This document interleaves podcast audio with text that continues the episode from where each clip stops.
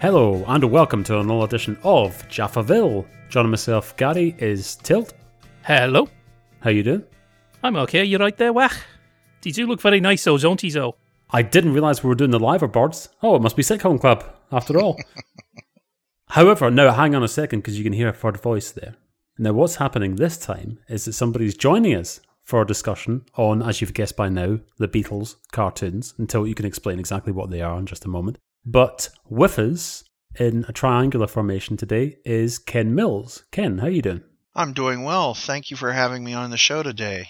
I've I've always enjoyed what you guys do, and I'm it is an honor to be invited. We hope that you had fun with the Fab Four in their animated adventures. Absolutely. This is something that is part of my pop culture DNA, right? This is something I was into at the time, and it's something that has followed me throughout my life. To me, there would be nothing without the Beatles, so this is part of everything. Now, I wasn't sure what you meant there, if you meant the Beatles or the Beatles cartoon, because if it had been the latter, that would have been quite something. Well, it's it's really all part of the same thing, right? Because whatever the Beatles are in 2017 is not exactly what it was in 1967 or what have you, right? Now it's uh, some sort of thing that has to be responsible for the entirety of the history of the Beatles. Personally, this cartoon seems to have ruffled some feathers somewhere along the line, but I'm sure we'll get into that as we go on. This is why we needed you. We needed somebody from the US to help us with this because the Beatles cartoon did not make that much of an impact in the UK. Let's compare two dates. September 25th, 1965. That is when the US first saw the Beatles cartoon. In the UK, January the 3rd, 1976. And only on the Granada region. That is so absurd. Why was that? I've not been able to get to the bottom of it. I've been looking online. I can't find my copy of the book about the Beatles cartoons. It's deeply frustrating. There is a story that Brian Epstein objected to it and didn't want it sold in the UK, and the band were right behind him on that. George had the biggest problem with the show. Ringo had the least problem, which is interesting, Yeah. given how dumb they make him out. Yeah, very bizarre. And it is possible, though, that there wasn't that much of a market to it. Right, the very first thing I think we need to deal with is the voices of the Beatles. Lance Percival is doing Paul and Ringo, and a man called Paul Frees, who, British listeners, you have heard him. You've heard him without realizing it. He's all over the place. Possibly most famous voice would be Boris Badenov in Rocky and Bullwinkle, but he got about. He was like the official ADR guy for Peter Lorre and Humphrey Bogart. Peter Lorre once said to him, Look after our voice. Bogart and Lorre were well aware that he was doing this and they were happy because he did it so well. But the decision was made the US wouldn't understand the accents, and I have an issue with that. At the point this cartoon's made, they are the most famous people, arguably, in the English speaking world. And I think that was a barrier to showing it in the UK because people would turn on, what is this? And it would just, Gary, you've got issues with John mainly. Well, the thing about John's voice is that it's not just that he doesn't sound Liverpudlian, he doesn't sound anything like John Lennon. And I described him before we began recording just now, I described him as somebody doing a sort of cartoonish impersonation of David Niven, for example. So a stereotypical English gentleman is, is a sort of like the vibe I'm, I'm getting from this. And I'd also said to yourself when we were watching the cartoons that if people can remember the two occasions in which the Pink Panther in the cartoons spoke, that's what it reminded me of a little bit as well. And then you pointed something out, Till, about why that would be. One of those times it was Paul Frees. There's another reason we asked Ken here. As well as the advantage of his birth and upbringing on this big patch of land that I live in too, he's also made study of the Beatles' voices. Ken, could you give us a little bit of John? Well, you know, John Lennon, he would he would say things like, uh, "I'm not saying that we're better or greater than Christ as a person or God as a thing." George is very nasally, like for example, well, there's two Georges. There's the one from Hard Day's Night who's very wit- quick-witted and with the quips and stuff like that. And Like he, he, he really goes up in here and he's like, I'd be quite prepared for that eventuality. You know what I'm saying? But then you listen to like an interview from like 1965 when they're on the road and a DJ's, you know, so George, tell us what it's like. And, and he'd be like, well, the American audiences are very energetic. So there's that sort of thing. There's like the tired, dead one. And then you've got Paul, who, you know, he's kind of like this, that sort of shuffly kind of thing, you know. And Ringo, he's he's the one that I have the most fun with because, you know, there's the like um there's the modern day Ringo and the earlier one, right? The, he's got a much deeper voice nowadays, so it's like, so you know, I'd play me kit, right? And then like nowadays, it's the same thing, and he'd be like, you know, Paul basically was like a male bimbo. He was a mimbo. I mean, let's be honest, right? Peace and love, peace and love. And so he was lucky to find us, right? so, that sort of thing. But let me put it this way the teens didn't have a problem with the English accents, if you will. So the uh, producers should have had faith in that trying to remember if at any point in this cartoon John says, I say, because he does seem to have that kind of voice. I think he does, actually. Paul is just generically middle class. I could almost live with Paul's voice being exactly the same in a post dubbed version of the cartoon because, of course, Paul's lower middle class. And so is always pretending to be slightly higher up the chain than he really is. Where, of course, John was more upper middle class. People who've been to see the Beatles' houses, go and see Menlove Avenue, go, working class hero, right? Hmm. John has that thing of being quite posh, but remembering what he's meant to be and trying to slide down. And George and Ringo, well, apparently Ringo's house is in the dingle. Gary, you know the dingle from the Whackers. Are we actually saying that Ringo grew up in an area with an outside convenience, perhaps? Almost certainly. Now, if you said that somebody grew up in the dingle here, that would sound painful.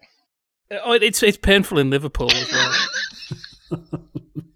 Anybody in the UK who wants to do an impersonation of Ringo Starr these days, they don't really do any kind of voice. It's all about the words. They simply say, Thomas the Tank Engine rolled into the station.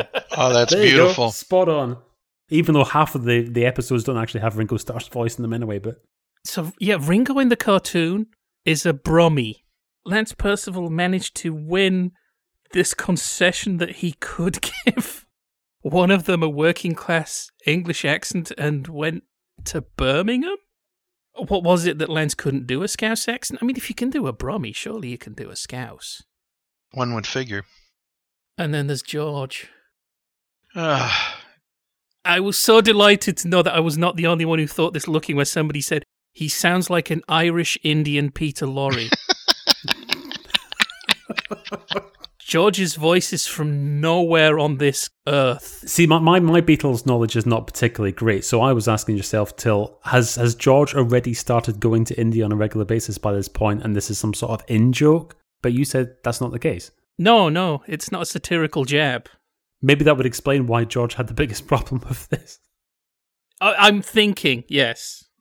Later on, they softened towards it. John actually liked enjoying watching reruns in New York. But no, so the UK transmission, it was shown on Granada television. So it would actually have been shown in Liverpool by this point. But we're only talking one little patch in the northwest of England. 1976, got another rerun in 1980. The nearest it got to being shown to all of the country at once would be on a thing called Night Network, which means it would be shown like 1, 2 o'clock in the morning that's absurd. and not even listed. It would just sometimes turn up. Every time I set the video for Night Network, it was not a night when they were showing the Beatles. And of course, you know the one part of the country till that didn't get Night Network at any point was Central, so people didn't even get to hear their local hero Ringo. yeah. Oh, to laugh. You know, all of this is very sad because it was a huge hit on ABC on the Saturday morning time slot. When it debuted on September 25th, 1965 at 10:30 a.m., it racked up a 13 score or 52 share, a then unheard of in daytime televisions. So, it's pretty good ratings, right? It's it's crazy that you wouldn't want to replicate that elsewhere. For those who haven't seen and a lot of them have been pulled off YouTube now, I would compare the animation level with bit like the inspector sequences in the Pink Panther show. That kind of level, maybe slightly down from there. It's made by King Features, not a name that's particularly famous for animation. And I'm just thinking of other things they did, things like Barney Google and Snuffy Smith, Krazy Kat, not names to conjure with in terms of animation. All the animation's been outsourced. None of these are actually animated within the US. It's sent to studios in England, Australia, Canada, and Holland. It's only about four done in Holland, so those must have been a rush order. It's, you notice a little break in. Hang on a minute. I think there were three central hubs, and obviously something's a bit strange if there's just a tiny number being done somewhere else. Like for example, one of the episodes that you wanted us to key in on today, I could see the, the animation was completely different. The drawings of Ringo, for example. Yes, Ringo's off model a lot of the time. Apparently, Paul I never noticed any big problems with Paul, but his eyes keep changing size. Well, they they do anyway as a person looks about, so you know. I did notice Paul looking a bit odd on occasion and thinking because I didn't know what that term was. What do you say? Off model, he said. Yes. So I was just sort of thinking, well, maybe did they draw the other three in the UK and then they, they drew Paul in Canada or something like that and tried to stitch them together? Well, there was your main pieces that would get the most amount of work, and then the background artist would fill in things like moving fingers and stuff like that. There are times when the Beatles are running up the stairs and knights are chasing them, and the stairs just completely disappear. Or you'll see them playing guitar, and sometimes a hand will be playing, but there's no arm. You know what I'm saying? It's weird things like that. I'm trying to think what the state of English animation would be there would be a bit more of a animation culture after the beginning of ITV because commercials will have put a big demand. Australia was lagging behind. Gary, you remember when we watched um, Dot and the Kangaroo get depressed with Santa? Apparently, the producer of that is famous for dragging the Australian animation industry forward. So the Australian ones are the ones that have most problem with staying on model they also have a tendency to fall back on certain stereotypes that would not be welcomed by at least one voting member of the board of Apple. And I think that's the thing that's holding this back from a big revival. Well, let's be honest. The show's not that good. It's just not. And that's one of the things that I think is a no vote, right? I mean, if you're going to put this out, do you make it its own thing? It's like this year, well, every year around this time they try to make something big, some big push. And it now seems like Apple is doing two things a year. For example, you get the Sergeant Pepper's thing, and then now we're getting uh, the Christmas albums on vinyl. So they're they're trying to do this two-tier staggered thing now that the catalog's been remastered and all that. So where would you put this? Would it be for Christmas release? Would it be springtime? It's it's not as big as like let's say the 50th anniversary of whatever album. So it's kind of an anomaly. It's not going to reach out to a lot of people. On the other hand, the merchandising side of the Beatles cartoons is something that there's a cash cow there that they're not really utilizing to its biggest uh, degree. For example, T-shirts and uh, the the McFarlane dolls. I don't know if you've ever seen any of those figures. They're excellent. And there's a lot more that they could do. Like for example i have an alarm clock that's got this artwork on it. So it's it's a really ridiculously large alarm clock. I love it. But there's so much that they could be doing with this. And to me by putting this out on blu-ray and dvd while people are still purchasing things that you can hold it seems like something that they could put out with four figures and make this like uh, a $60 thing. You know what I'm saying? They could put out the box set, DVD and Blu ray. We would buy it happy, jolly with a knife, right? Here's something we haven't hit before in our look at the Beatles the Beatles' problem, which is they get very itchy about stuff that's too niche. The mono albums have to be separated and put out as an expensive box. You can't do what nearly every other 60s group who go back to their monos does and just put them on the same CD as the stereo if they fit. Apparently, there's this feeling that Joe Public will get horribly confused if all the songs are on there twice Mike Scott, I can hear you screaming. Carnival of Light, which huge numbers of people want to hear and would pay money for, but the Beatles. I mean, Paul wants it out there, but there's this problem. How do we explain it? Anything that comes out that's Beatles has to be understood instantly by the lowest common denominator. Otherwise, there are issues. I mean, even that Sergeant Pepper box that came out this year, it's all rough takes. There are no tape experiments particularly on there. There's this idea of always selling the Beatles as a great little rock and roll band and not a bunch of arty experimental freaks. And people trying to find their way. They can't really put this out because they'd have to say it's not great. It deals in stereotypes that are going to make people skip to the next one and skip to the next one and then say, let's, let's watch something else. And the Beatles can't be seen to do that.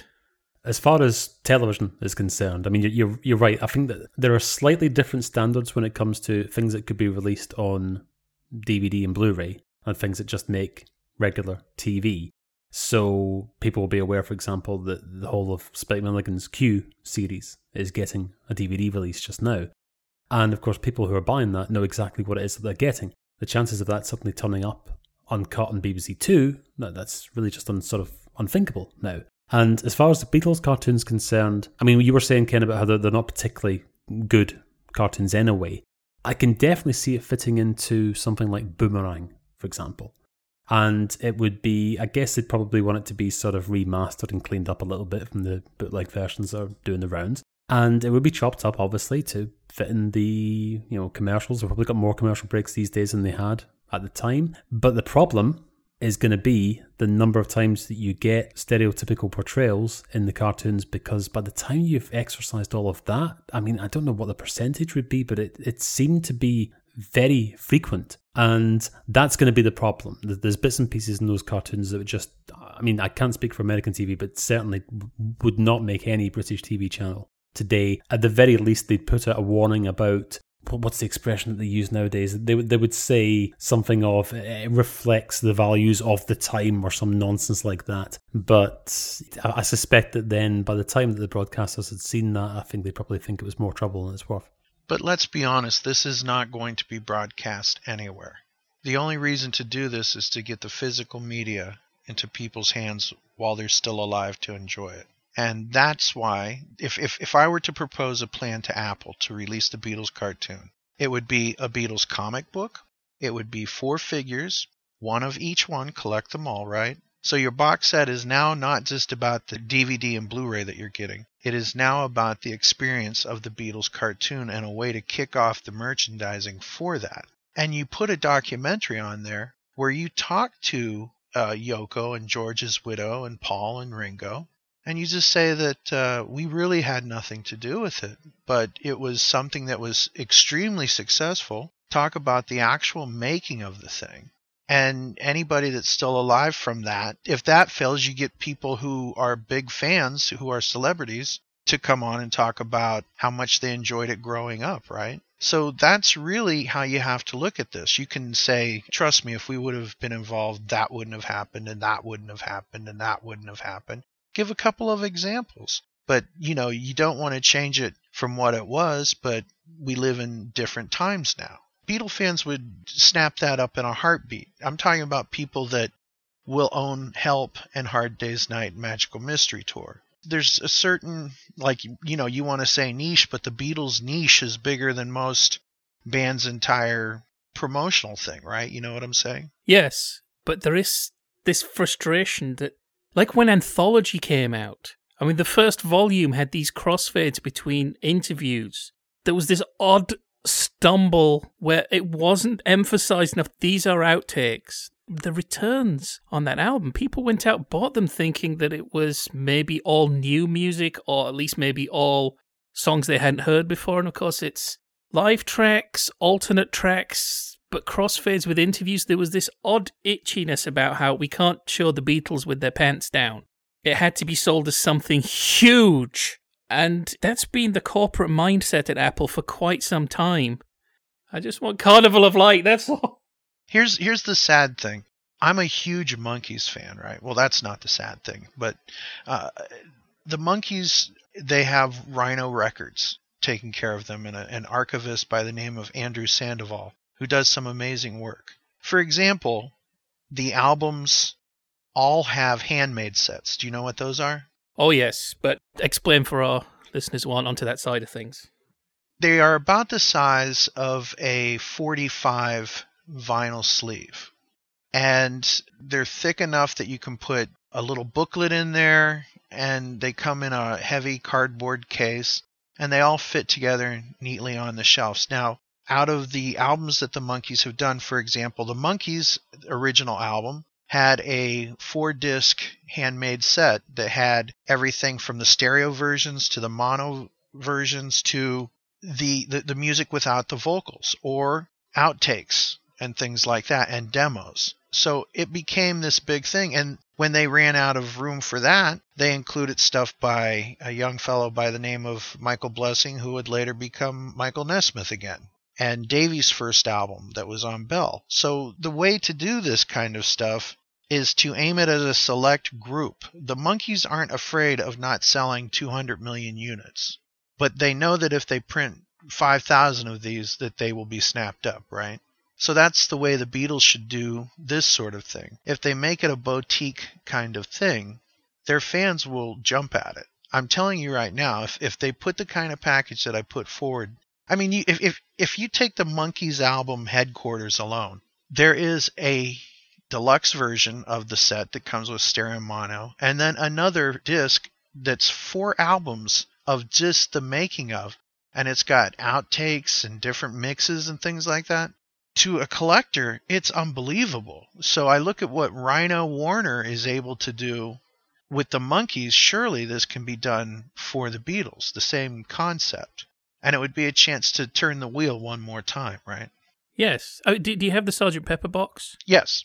It's oddly timid, isn't it, compared to what the Monkees have done, compared to the Beach Boys Smile Sessions box? Yes, absolutely. And it, it makes me kind of sad in a way as great as it was, you know that there was more there. And the talk for remix is now going next straight to the White Album. I said, well, hang on a minute. What about all those singles in the Magical Mystery Tour EP? What about th- the sessions they were doing immediately after the album was released that apparently are not that good? But it's like, well, let's hear them being not that good. But for some reason, the Beatles have to be, we did it right first time.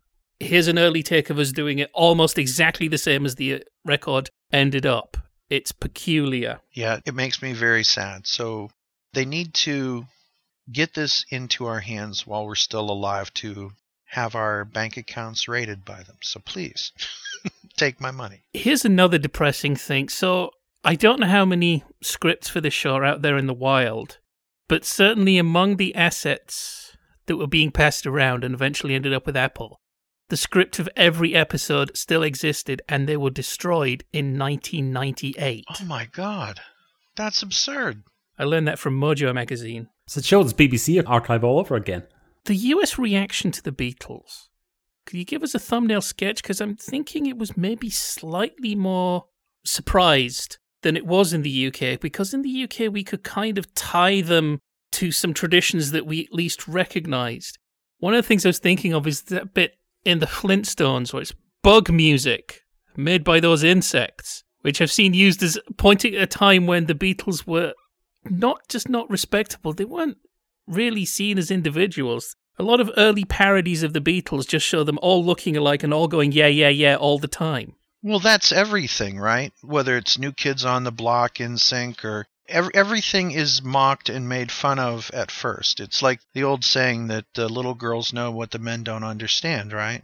The first people that were into Sinatra were the teen girls, the Bobby Soxers. The first people that were into Elvis, teen girls everybody's behind the curve when it comes to that. And, and, you know, we can go back to when Britney Spears became really huge, which begat Backstreet Boys, which begat NSYNC, which begat Christina Aguilera, which, be, you know what I'm saying? They had their, everything was being aimed at the tweeners because they had disposable income. And, and that's really what this is all about. So at first, it was just, oh, this is goofy. I know that in my family's households, we all got together and the whole family came together for this. This was not something that happened very often. We would get together, sometimes for no reason, But to get together to see something on grandpa's bigger TV and drive 25 miles so that the family could all be together. And my, my grandpa, Harold Artman, he was like, oh, brother. You know what I'm saying? he couldn't believe what he was seeing. This is what everyone's worked up about? This cartoon is an extension of that, right? And this was aimed not not so much at the at the teens, but at the kids. It's aimed at the kids, but there's something behind the scenes that seems partially based in a middle-aged reaction to the Beatles. Well, they're just a bunch of guys with silly haircuts and we don't have to reflect their true personalities. We don't entirely understand their true personalities. That's one level of this production. Of course, underneath that, you will have people who are working on these cartoons who get it. And as the show goes on, it starts to grow more towards the Beatles' mindset. Once you get into series three, you can see Yellow Submarine is coming.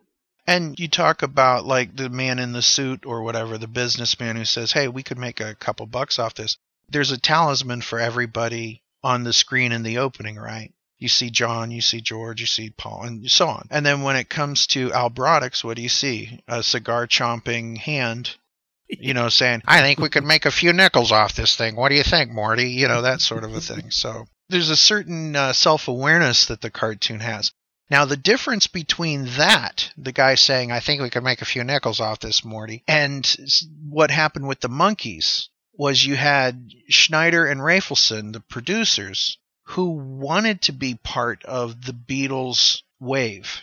They could see that something was happening and that society was actually being changed around them as it was happening. And you may not have understood it, but it, it was literally seeping into every part of American culture. Uh, I was speaking to a good friend this weekend. We were saying, you know, it's not many bands that literally changed the world it blows my mind and, and i've tried to have this conversation with people but they rarely understand it. But we know the beatles is what they became right? Not what they started out. But when you say what are the odds that paul mccartney would live that close to john lennon? It's like elvis presley uh, going on a date with marilyn monroe. That's what it became. What it started out was four guys that picked up instruments and started a little band.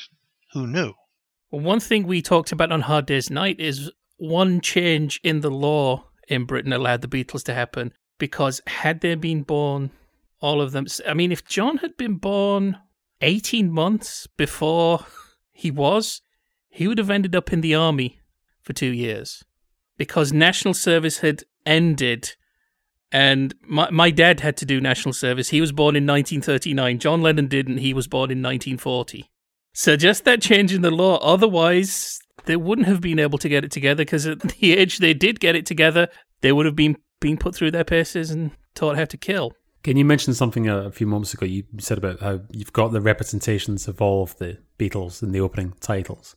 Actually, I'm going to pause that thought. First of all, why are the opening titles so utterly different to everything else that follows? I mean, I know that you get that sometimes with cartoon series and what have you, but yeah, they, they felt like a complete world away.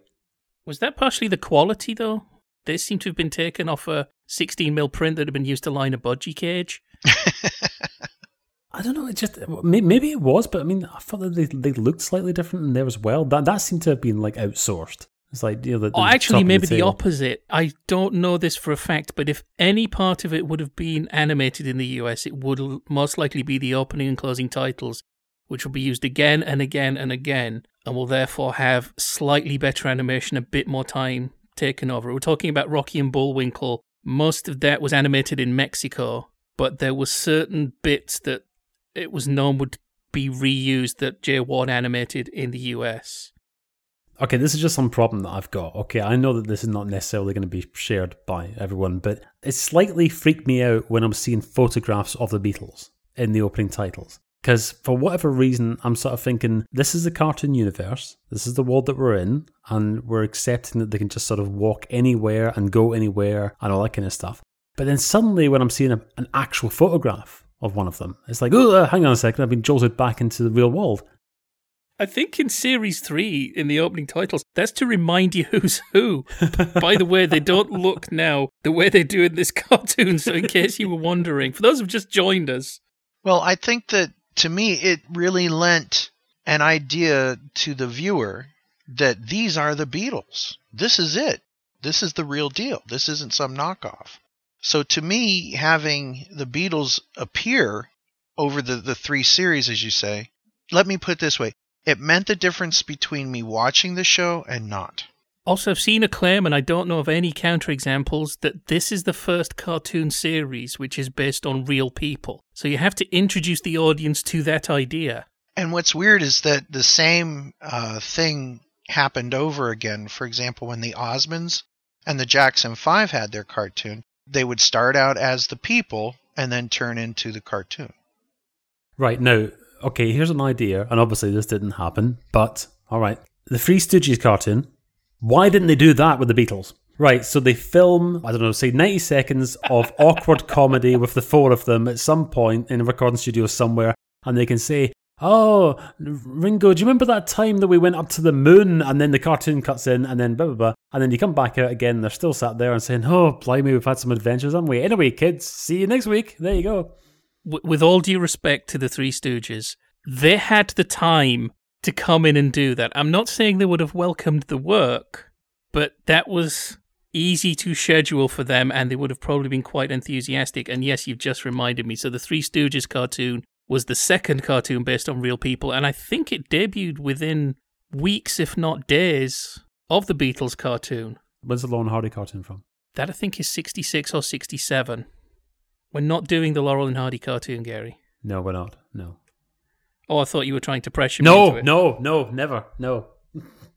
I, I've got Larry Harmon's autobiography right in my eye line. I could do a bit of research you can do all the research you want. I'm not watching that again. The, the constant disappointment of spotting in the TV listings Laurel and Hardy and then realizing, hang on, five minutes, I've been duped. I've been conned. Damn it. Okay, you're saying so that the Beatles they wouldn't be they wouldn't go a bundle on the doing the intros and outros. Well, well, wait a second. Hold on. You know, your your idea has merit, but they could barely trouble to do that for the the big screen movie debut of Yellow Submarine. You know, it wasn't until, which they wanted nothing to do with, by the way, until they saw it and thought, well, this is actually pretty good, which is why they did that little bit about the newer and bluer meanies spotted within the vicinity of this theater, right? So. Okay, well, I've got retrospective idea, and I'll warn you both now, it's really bad. Okay, but okay, let, let's say, for example, in this, you know, forthcoming year, let's say 2018, Apple sees sense, right, and they're going to release the cartoons on, on Blu-ray or something like that. But we're going to have a little bit of a even better than that sort of complication because they're not just going to release them; they're going to build them and structure them as if they were those Free Stooges cartoons. And in lieu of actually having any sort of intros and outros from the guys, what they're going to do is they're going to take footage from Let It Be and drop that to the start and the end of each one. Right? What do you What do you think? Now, now this is perfect. Now we're flying. So what we have like maybe we just like zoom in on the one who's the most brassed off and had enough of the Beatles at this particular jam session and we just do a transition so he's dreaming about the good old days. Actually, if they do do this box set, another thing they need to do, pick the six best shows and take them into a studio with Peter Serafinowicz. yes. Just you know, you don't have to do the whole series. Just do the best ones and redo those voices I would love Absolutely. that. Absolutely. The weird thing is, though, as much as I think it's odd and off putting, I still want them to end every bit of Ringo's dialogue with, uh, yeah. I still want to keep that. Okay, that bit I'll keep. But the rest of it, I want a, a chance to change the audio track on the menu, you know? The, the, the key bit that I really wanted to hear and obviously never got to was who is it that's bringing us the first half, the second half of the show that Ringo keeps on telling us about because we never see the sponsor stings. So, I mean, was there a particular sponsor that was associated with this show? Was it really big with, I don't know, Imperial Leather or, or Budweiser or Kodak or somebody? Actually, it was the AC Gilbert Company and Quaker Oats and the Mars hey. Candy Company. So those were the three main sponsors. So you basically had candy, and breakfast food aimed right at you. So get your Twix or, or whatever, you know. I guess that makes sense for a Saturday morning show. Yeah, it's all falling into place now. Actually, another thing I was thinking about why the Beatles cartoon didn't get shown in the UK.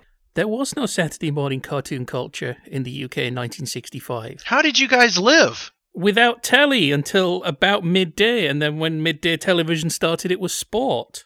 Wow. Yes, my wife still makes fun of me because I can even remember, and this would have been what, 1979, getting up in on a Saturday morning and sitting and having to wait for the channel to open to watch Spider Man. And having so to sit for the five minutes while they played their station theme and put up a board saying Yorkshire Television Independent Broadcasting Authority. You know, it's really sad because, uh, again, I was talking to somebody about this uh, actually just the other day. The, the current generation of kids have always had microwaves and have always had happy meals that came with toys, right? So they're used to having everything their way and having a phone in their face or a screen of one kind or another. There's no such thing as Saturday morning TV anymore, even though there is. It's just a completely different animal. It's now more educational than it is fun. But for us, that was appointment television. We would block out our mornings based around okay, for the first three or four hours of Saturday, I'm in my underoos, I'm watching Super Friends and Scooby Doo and Bugs Bunny and all this stuff, Spider Man, Superman, and Batman. Just get out of my way, right? But now we have three or four networks that's nothing but cartoons, and nobody really watches them. We just want to make sure that we have access to them. We don't actually watch them, so it's it's a weird thing. So I've brought up the television listings for the UK on the 25th of September 1965 and BBC 1 opens with public service announcements at 12:40 p.m. followed by grandstand which is all sport that's sport from 12:45 until 5:15 and ATV in London is beginning at 5 past 1 in the afternoon with transport the demand which sounds very serious. Then the news, then some sport. And their sport. Oh, so Gary, you want to turn over at 5.20 because they've got the Liberal Party Assembly from Scarborough. Hey. And what time does BBC Two open? BBC Two opens at 9.15am with the Liberal Party Assembly, the final day. There you go. That's for Saturday morning TV. and then they isn't it? close down, close down sometime uh, mid-morning, early afternoon, and they don't come back on until 7. By the way, Ken, that's it. Free channels. it's so sad. I feel bad for you all. I I actually feel as bad as for you guys as I did. There's one of the episodes that we uh, were told to watch where the Beatles visit an orphanage and everything's in black and white. That's what it sounds like to me. Well, by the time Gary and I are growing up, we did have a Saturday morning culture, but Saturday morning TV in the UK was all based around three hour shows that had a little bit of everything in. Good lord. So there would be cartoons, but then there would also be musical guests, there'd be interviews, there'd be stuff do- done on location, there'd be games. Yeah. Give me cereal, pancakes, and Super Friends, man. I'm happy. By the way, you know, you were talking about the sponsors, the the uh, AC Gilbert people. They were behind electric trains and the erector sets and things like that. So it was really cool stuff. Well, sponsorship was also illegal when we were kids. Bunch of communists. I- I've seen previously like adverts and usually like from comics and what have you, where it's like a full page advert for ABC's Saturday morning bonanza and they've got all the different shows that are on. Now usually looking at this from, you know, the UK perspective, usually you can recognize all of the shows except one. There's always one out of the ordinary one that you think, I don't remember us ever getting that one, and usually it's Richie Rich. You're not missing anything. You know, you mentioned that originally the Beatles disliked the cartoon. However, as time went by, they grew to like it. In 1972, Lennon commented, I still get a blast out of watching the Beatles cartoons on TV. In 1999, George Harrison said, I always kind of liked the cartoons. They were so bad or silly that they were good, if you know what I mean. And I think the passage of time might make them more fun now. It was also syndicated worldwide on television and cable after the original run ended in 1969. In 1986 and 1987, new generations were introduced to the series when it was rebroadcast in syndication by MTV and also by the Disney Channel. On MTV, the series was shown on Saturdays and Sunday mornings at 10 a.m. or 7 a.m. Pacific time. Then, when it aired on the Disney Channel, the series was shown on Fridays at 5 beginning in 1989, and Mark Hamill was a guest show of the MTV run of the series in 1987. So how's that for fancy? Gary, you mentioned the use of photographs earlier, though I think that helps. There's definitely an evolution in series two and three. And I think the use of photo backgrounds and the backgrounds get a bit more impressionistic as well. It starts to move towards the psychedelic look. Even when they're doing like Day Tripper and 66, they're getting there. And I think just being able to use photocopied backgrounds is something that saves them work and allows them to concentrate elsewhere. So while we've said it's not very good, it's limited animation, it does move.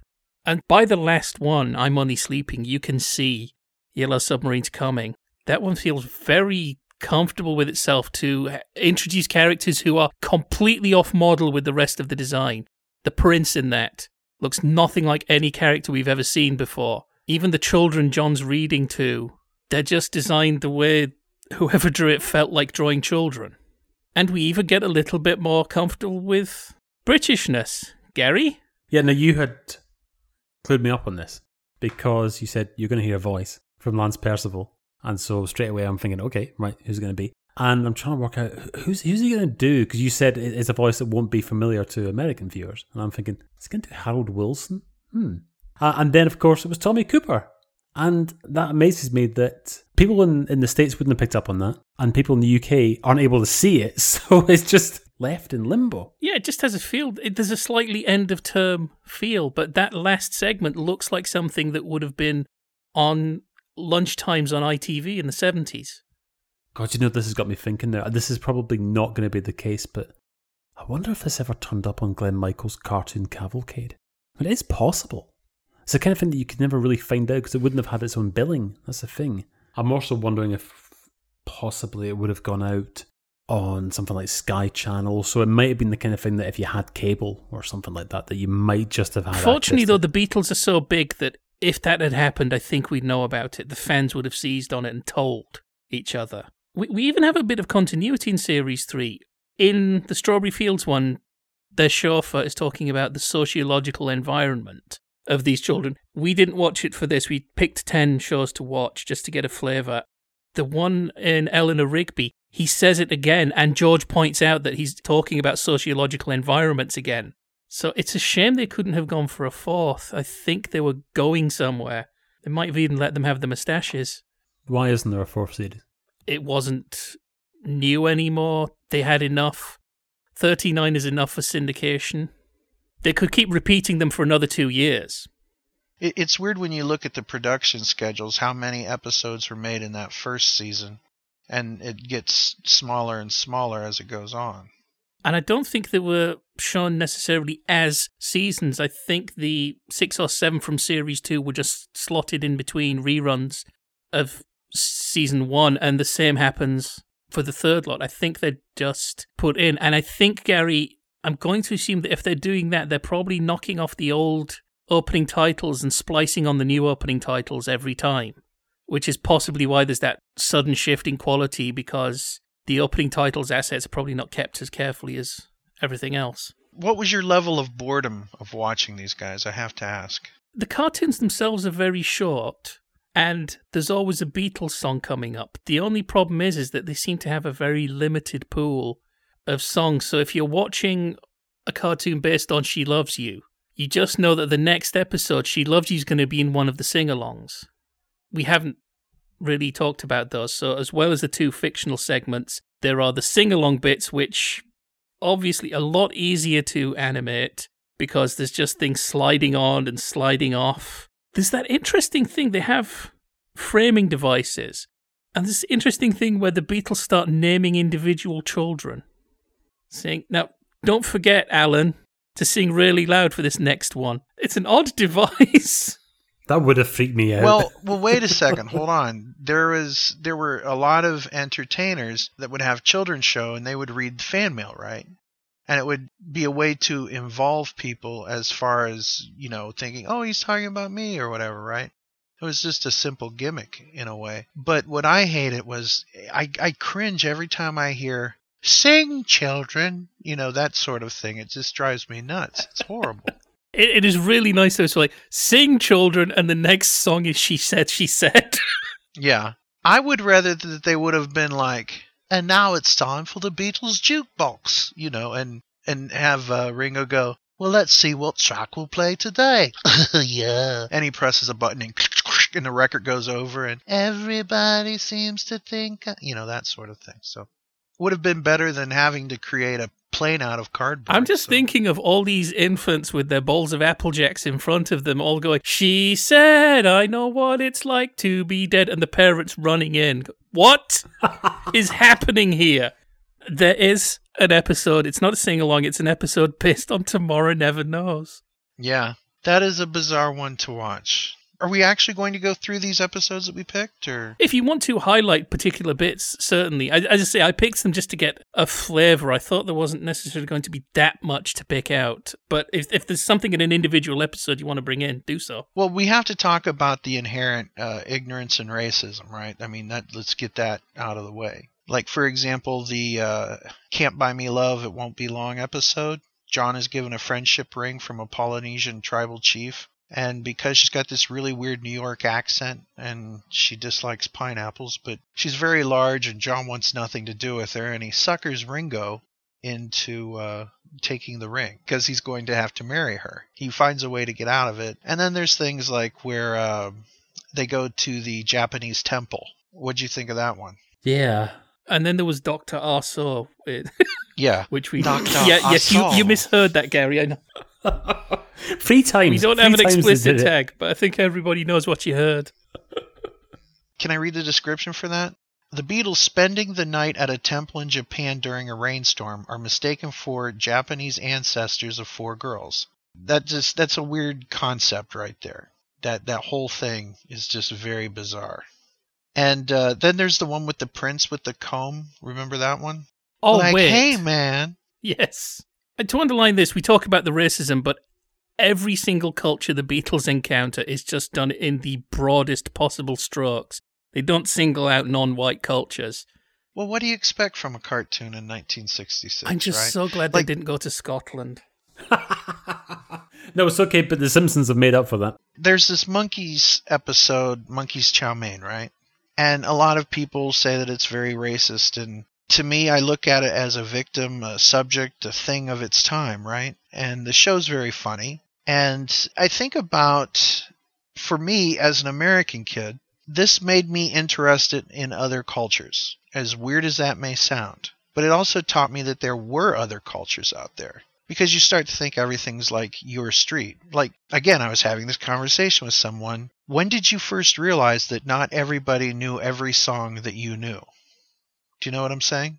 Like, let's say you had Yellow Submarine on the 45 or, or some song that's not as world famous. You just expect everybody grew up with that song, but they didn't. It's, that's, it's a big world, so there's a lot that we never had access to. There are times that the, the Beatles are incredibly insensitive two things I can point out for sure.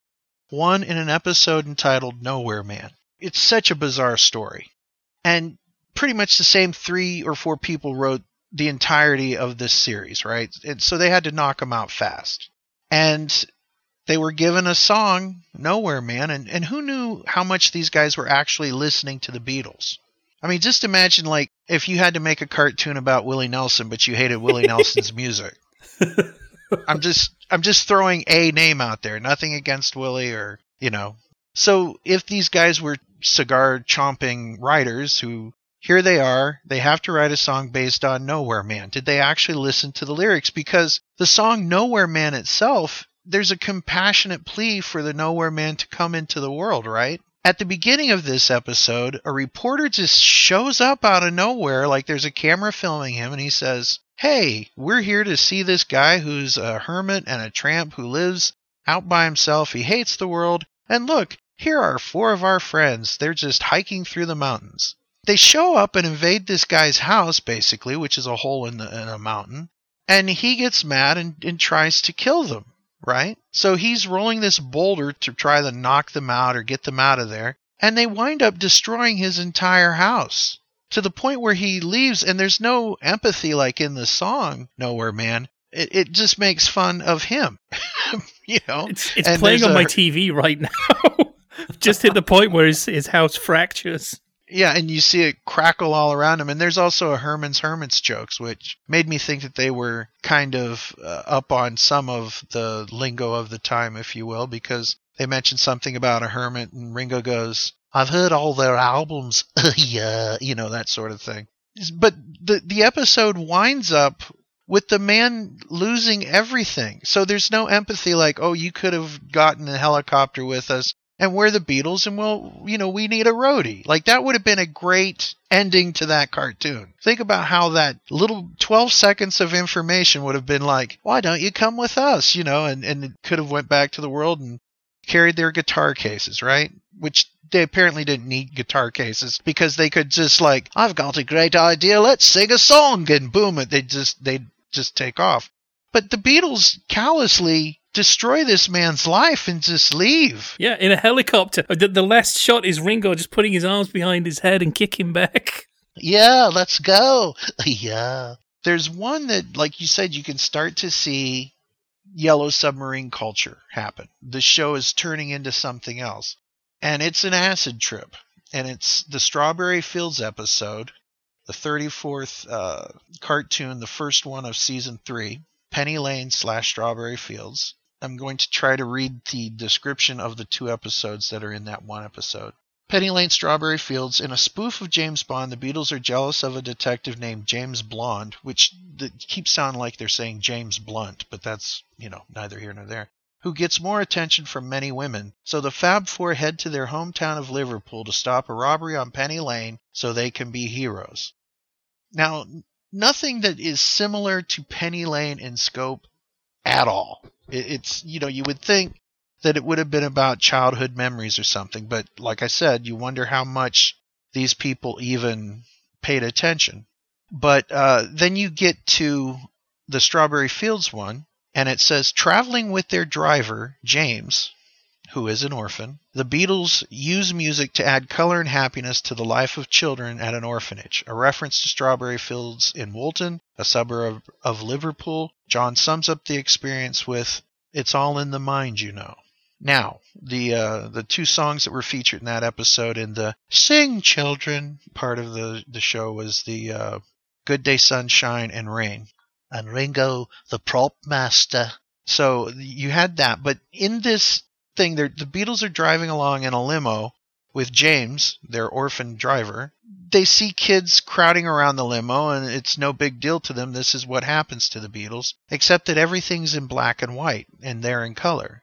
And it looks like squalor. It looks like when you see film of England, you know, during World War II, where the bombs were dropped, you know, entire streets and houses were nothing but rubble. That's what this place looks like, seriously. Am I exaggerating, guys? No, it was like that until about 1986. So the Beatles say, well, we basically can fix this, you know, kind of like in Hard Day's Night, where they go, let's put on a show right here, you know, that sort of thing. And they start singing, and it's really different. This kind of thing didn't really happen before. You would see the Beatles, and there'd be like the the 12 poses that they had to work with or whatever, so they didn't have to do too much animation. In this one, we see all the Beatles fly and bend and distort and color. They're really trying to use an acid trip kind of a, a look. So you do see a thing. But instead of like saying, well, let's give money to the orphanage, which again, 12 seconds worth of dialogue, they could have like opened up the limo,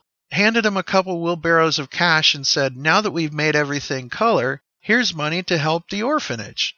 But no, they just paint everything a different color, play a song, and then the limo takes off carried by a balloon. So that just kind of shoots that right in the hind end about anything that they did that was really good of lasting importance, you know. It's like, listen, I know you're poor and have nothing, but we're going to have a parade and paint everything a different color, but you're still going to be as poor and feel as worthless as you did yesterday. Well, the Beatles are even callous to each other in this. The number of shows that just end with one of them's hurt. The number of times, Gary, we were watching episodes together and said, we're just waiting for it to then cut to a newspaper saying Ringo Starr killed, world famous drummer perishes at 25. Because it's just like, oh, he's hurt himself. Bye. Ringo's last words were, uh, yeah. it's interesting how they use and don't use songs in this. Sometimes it will tie up, sometimes it will tie up way too literally. Nice use of I want to hold your hand. They sing it to an octopus. Great. That that is actually one of my biggest memories as a child. That one particular episode, even before it came back on MTV, that was the one that always stuck in my head. And Ringo playing the crocodile as part of his drum kit, right? Those two images stuck with me. Those I don't know why, but for whatever reason, those ones really stuck in my head as, as I went from being a child to a teen to an adult, right? That always stuck with me. Eleanor Rigby doesn't die, but she does literally wear a face that she keeps in a jar. But then you get ones that are just like, let's just sing. I know what'll help music. Sometimes it's, I know what'll help, let's sing some music. Well, I'd rather see you dead. Whoa. Girl than to be with another man. Yeah. And it was there good. Is he going to do the third verse? And yep. Some of it's more interesting than it is good, but I think this definitely deserves a wider audience. Well, it's been great fun chatting Beatles cartoon. Ken, where can people see more of you, hear more of you, read more from you, if they so wish? Well, I don't know why anyone would want to do that, but if you're interested, I have my own little podcasting empire. We do everything from shows about the rock group Kiss, Cheap Trick, the Monkees, and everything else. That's, you know, that would be the name of the book, right? We have a show called Podkisst, which you can find at www.podkisst.com, K I S S T. And then there's the Cheap Talk Show, which is you can find the blog spot or you can check the links for this show. If you do a, a search for Cheap Trick or Cheap Talk podcast, you'll find it. The Zilch a podcast full of Monkees is a huge success. It's bigger than anything I ever thought it would be. And it has created a lot of opportunities. And as a matter of fact, I think that's why I'm here today. So thank you, the Monkees. But it, it is a, uh, so far, a going on its fourth year in depth look on everything about the Monkees phenomenon. We talk about the TV show, we talk about uh, their movies, their uh, individual solo stuff, whether it be on TV, like for example, Micky. What was it? He worked on that show in the 70s. What was it? Oh, Metal Mickey. Yes, Metal Mickey. There you go. So we, we talk about all that sort of stuff, and it is a great way for Monkees fans to really investigate the legacy. And it's it's really a radio show about the Monkees that happens a couple times a month and we've had uh, the three uh, remaining Monkees on the show. That was quite a thrill. And we play a lot of their music and bootlegs and outtakes and lots of stuff. And thankfully, Rhino kind of approves of us and have been on the show, and they're kind of supporters of it, not financially, but the idea of uh, being part of it. They're part of the community. So it's very cool. And we have another show, the newest baby. It is Pop, a pop culture podcast where we can talk about anything I want to. And that's really what it's all about. So, and Till, I know you're part of our Facebook page there, and we talk about everything, don't we? We talk about, yeah, seriously, it's music, TVs, movies, books, trading stamps. I don't care. Whatever it is, old toys, fast food, anything that's part of it, because we're all trying to figure out exactly what pop culture was saying and what it's saying now because boy, we're living in some messed up times, so it'll be interesting to hear what they say about us 20 years from now.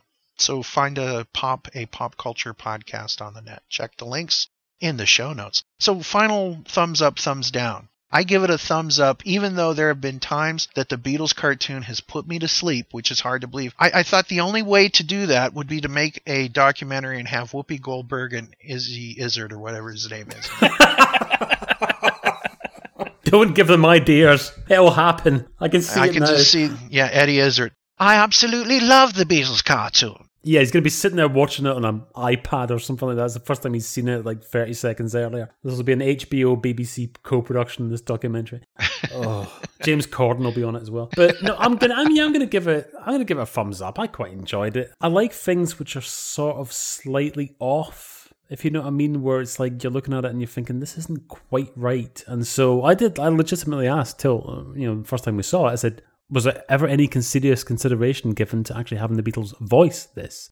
Until it put me right and said no. So straight away I'm thinking, okay, well, the voices are fascinating, and the fact that it's never turned up really anywhere. You don't just switch on Cartoon Network and it's there, and it's like, oh, blame me, of course, Beatles cartoon. oh, that's been done to death. You know, you're not going to do a cast on that, are you? Everybody knows about that. So, no, it was good fun. It was a nice little curiosity. What about yourself, Till? Thumbs up, yeah. It gets really good towards the end. Even when it's not so good, there's going to be a Beatles song along in a few moments. yeah. A Beatles song saves everything. So next week, Gary, I think we've had enough Jafferville for this year. Jafferville will be back next year. We'll be doing eight shows, and we've already decided what we're going to be talking about. But next week, I think we go back to Jaffa Cakes of Proust. We're staying with the Beatles, but this time they're not being voiced by strangers. They're not being written by strangers. They're completely in charge of the entire enterprise. I think we need help for that one. Yeah, it's a really good idea, this, isn't it? So, it's Boxing Day, it's 1967, and you're probably watching it in black and white. Tyler is going to join us, and we're going to be talking about the Beatles' Magical Mystery Tour. Until then, I've been Tilt. I've been Ken. And this is Gary saying thank you very much indeed for listening to Jafferville. Yeah.